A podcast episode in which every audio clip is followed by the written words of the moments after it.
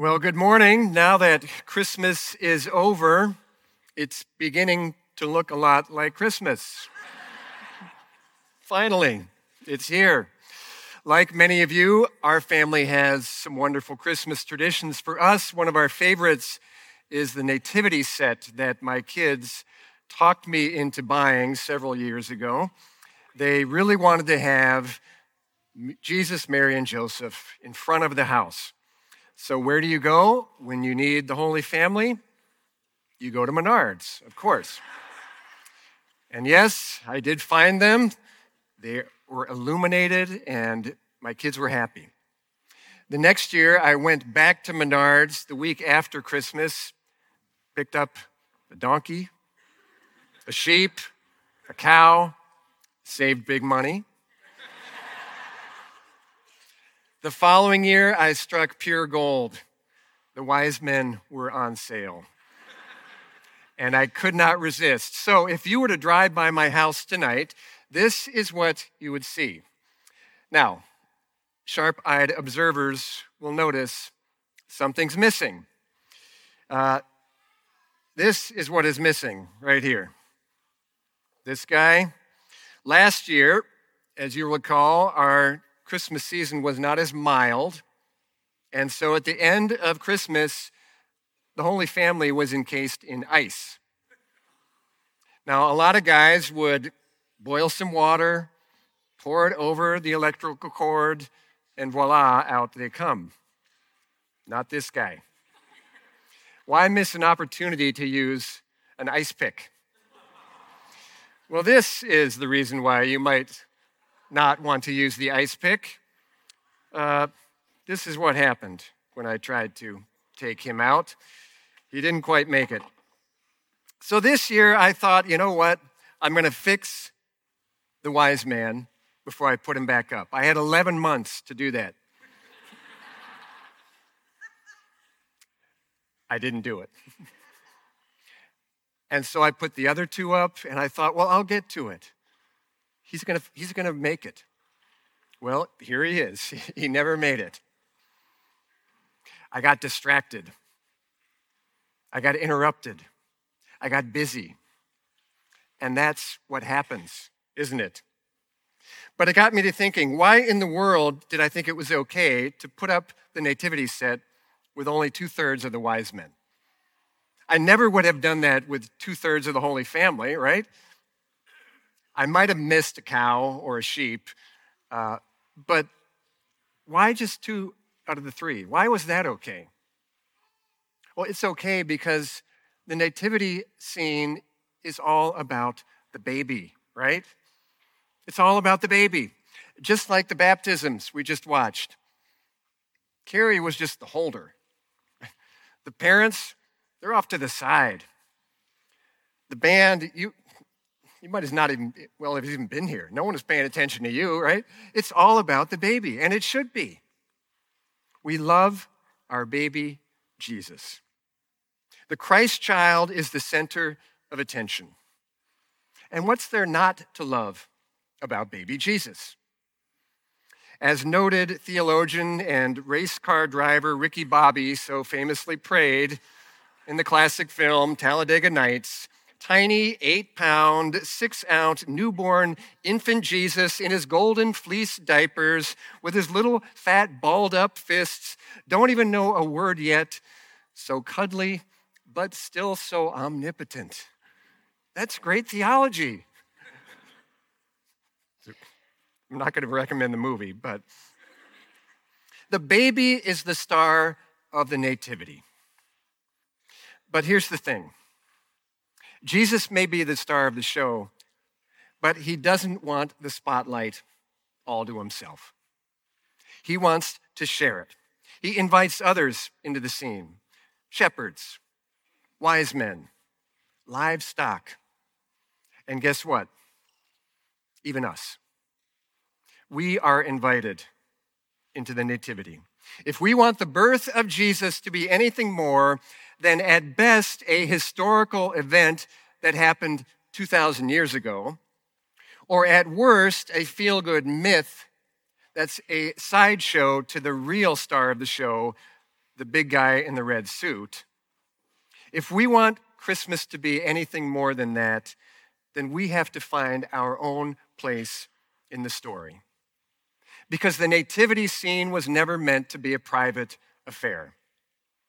If it was, how do you explain the prophets who foretold it for centuries?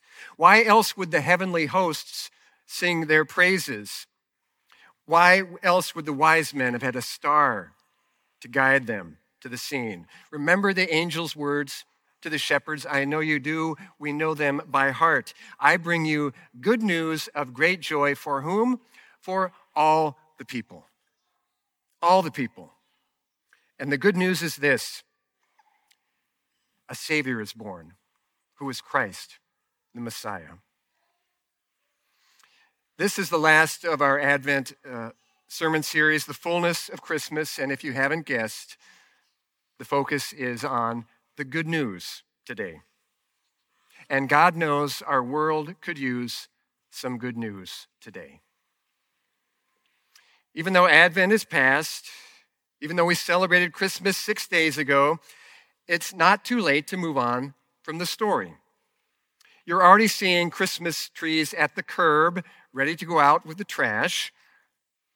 But the Christian church has long recognized 12 days of Christmas, not just through an annoying and repetitive song, but through traditions. The 12 days represent the time between the birth of Jesus and the arrival of the Magi. Now, Magi is the plural form of a Latin word that means Persian priest or wise man. The Magi were probably wealthy. They were probably smart, well educated. But you know what else they were? They were seekers. They were looking for the truth. And that's what attracted them to the manger. They thought this was the truth. So, the 12 days after Christmas, January 6th, that's when we celebrate Epiphany. Epiphany is the time when the real meaning of Christ's birth began to take hold. And that's symbolized by the Magi who show up with their gifts. But it took them a while. The truth is, they probably were not in the manger. It's much more likely that it took them several months, maybe even a couple years to get there. Their gifts might have been brought to the Holy Family, not in the manger, but while the family were refugees in Egypt. But their role is critical. They make the final cut for the nativity scene because they were seekers, they heard the good news of the birth, and they chose to do something about it, to respond. And we're invited to do the same. But let's be honest if we had our choice of what roles to play in the scene, many of us would rather play the lead role, the Messiah, than we would the supporting role, the Magi.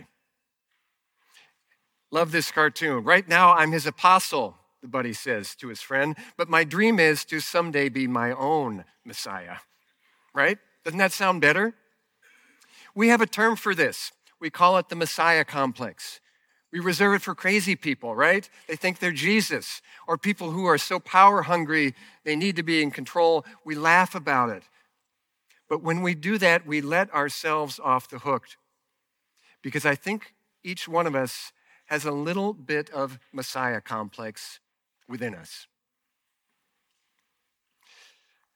We don't have to be crazy to want to be in control of our own lives. Lutheran pastor and author Peter Marty writes this Our need, one need not be a person suffering grandiose delusions in order to play God. As it turns out, any one of us is capable of that distortion. Some days we ought to pity God for having to try to wrestle any humility out of us. It's hard to be humble, isn't it?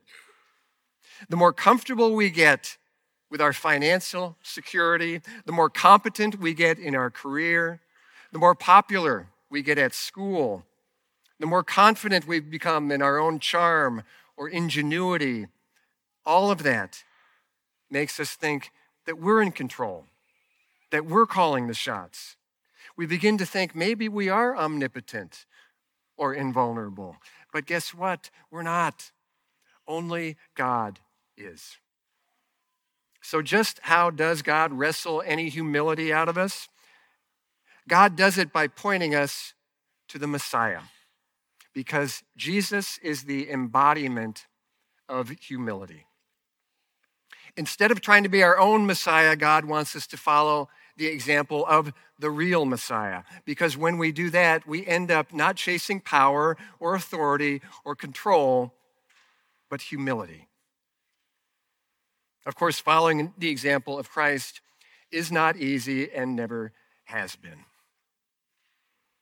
The great Roman Caesar Octavian Augustus established the city of Philippi as a Roman colony after winning a battle over the city in the year 42 BC. The Roman Empire had ushered in a new era of world peace and security and justice. It was called the Pax Romana, the Roman peace. But the Roman peace, just like the establishment of the city of Philippi, was not brought about peacefully. It was brought about through violence and war and it was ma- maintained by sheer power and subjugation. The good news of Roman peace was kept by the not so good news of Roman power. The Apostle Paul had established a church in the city of Philippi, and he was writing to them from prison to encourage them and to support them in their efforts to follow the example of the Messiah. They were living under constant threat from the power of Rome, and the believers thought maybe the only chance we have to survive is through power. They were having a hard time keeping their faith in Jesus. So Paul reminds them that the real good news is found not by seeking power, but by seeking humility. That was a countercultural message then, just as it is today. So Paul writes a letter to encourage the church to stand firm by following the example of Jesus. Second chapter, Philippians. You can find it on the screen. You can turn to your Pew Bible, Philippians chapter 2, page 1672. Paul writes this Do nothing out of selfish ambition or vain conceit. Rather, in humility, value others above yourselves, not looking to your own interests, but each of you to the interests of others. In your relationships with one another, have the same mindset as Christ Jesus, who, being in very nature God, didn't consider equality with God something to be used to his own advantage. Rather, he made himself nothing. He humbled himself by becoming obedient to death, even death on a cross. Paul says that even though Jesus was equal to God, he made himself nothing. That, folks, is the essence of humility. Author and pastor Rick Warren says humility is not thinking less of yourself, but thinking of yourself less. It's easier said than done, right? Humility is hard. We are hardwired to think of ourselves, to act in our own best interest, to watch out for ourselves. But the more we empty ourselves, God says, the more we can be filled with good news. That takes time, it takes discipline, it takes practice. It's not a one time thing. It's an ongoing process of prayer and confession and time spent in God's Word. And it's constantly filled with distractions and interruptions. At the end of every worship service, we are encouraged to look out the window and to be reminded that what we do in here is not to stay here, it's to go outside. Well, in my former life, I was the mission pastor here, and I remember when this room was built. We used to worship in the great room, that was the sanctuary. And it was more traditional, it had windows facing out this way. They weren't the big, beautiful windows like this. And I remember the first few services that were held in this room. The pastors and their families used to sit over here, as many of us still do. And one of the pastors noticed that her teenage son was paying far more attention to the sermons in the new sanctuary. And she was thrilled. So after a few weeks, she came up to him and said, I, I notice you're following the sermons. You really are tracking now. And he said, Actually, no, I'm not. I'm, I'm counting the number of SUVs that go on Highway 100. Distractions. Distractions. You look outside, and that's the danger. You can get distracted from your purpose. We have great intentions, but then the world kind of gets in the way. Sometimes it touches some stuff going on inside of us that we'd rather not deal with. When I was the mission pastor here, one of the trips I got to lead was a small group. We went to India. And through a fluke of scheduling, the rest of the team flew home, and I had 15 hours by myself in New Delhi. What do you do in New Delhi when you've got 15 hours to kill? You can hang out in your hotel room and watch Bollywood movies. I chose not to. I hired a driver. I wanted to see the city. So, to my door at the hotel came Raju. He was a young man. He was quiet. He was shy. He was reserved. But he started taking me around to visit uh, the sites. We went to the Red Fort. We went to the Gandhi Museum. We got out and rode a rickshaw together. That was a trip. And each time we went somewhere, I invited him to come along and I paid a few extra rupees and we got to chatting. And it was clear to me most people in the back of Raju's cab didn't talk to him. In fact, most people in the back of his cab didn't even notice him. So it took him a while, but he began to open up to me. And he shared with me that he was 21 years old his father had died a few years earlier. He had moved from his small village to the big city, and he was now the main breadwinner for the entire family. He'd work 18 hours a day. He'd go back to his flat. He'd sleep. He'd get up the next morning, and he'd do it again. Seven days a week. That was his life. And it soon became clear to me Raju didn't spend any time outside of his cab or his flat. He didn't have any friends in a city of 9 million people. So the more we traveled, the more I got to talk. We passed a church at one point, and I mentioned it to him, asked him if he'd ever been inside. He said, Oh, no, no, no, I'm a Hindu. I, I have never been there. And at that point, I thought this was the appropriate time for me to share that I was a Christian. And we began talking a little bit about faith. Well, the afternoon ended, and we agreed that he would come back after dinner, pick me up, and take me to the airport so I could catch my flight home. And I thought that trip is going to be the perfect time for me to take our conversation to its natural conclusion, and I'll share with Raju the good news about Jesus Christ. So, sure enough, he came to the hotel, he picked me up, but a funny thing happened on the way from the hotel to the airport. I got distracted. It was a Friday night in New Delhi.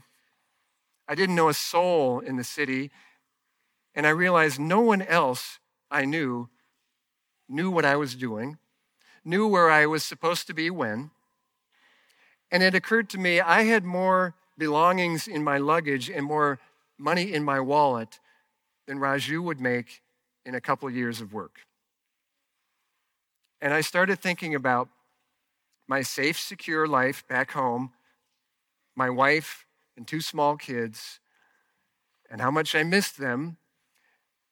And I started worrying. What if this guy takes me off who knows where and robs me and beats me up and leaves me? No one would know. This was before Uber, it was before smartphones. I didn't recognize any sights, I didn't see any signs going to the airport. And you know what I did on that trip to the airport? I kept my mouth shut. I was scared. Sure enough, a few minutes later, we drove up to the airport right on time. Raju had done his job. He opened the door for me, let me out, got my luggage, took my fare, and my small tip, And I'll never forget what he said to me as he looked me straight in the eye. He said, Sir, I am missing you already. And I realized I'd blown it. I'd blown it. I'd been distracted. The fears had gotten to me.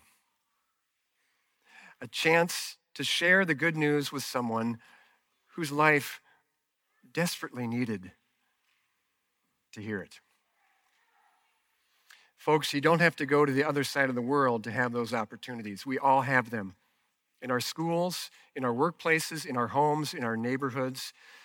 But we get distracted, don't we? We wonder what are people going to think of us? Am I going to offend them? Am I going to do it wrong?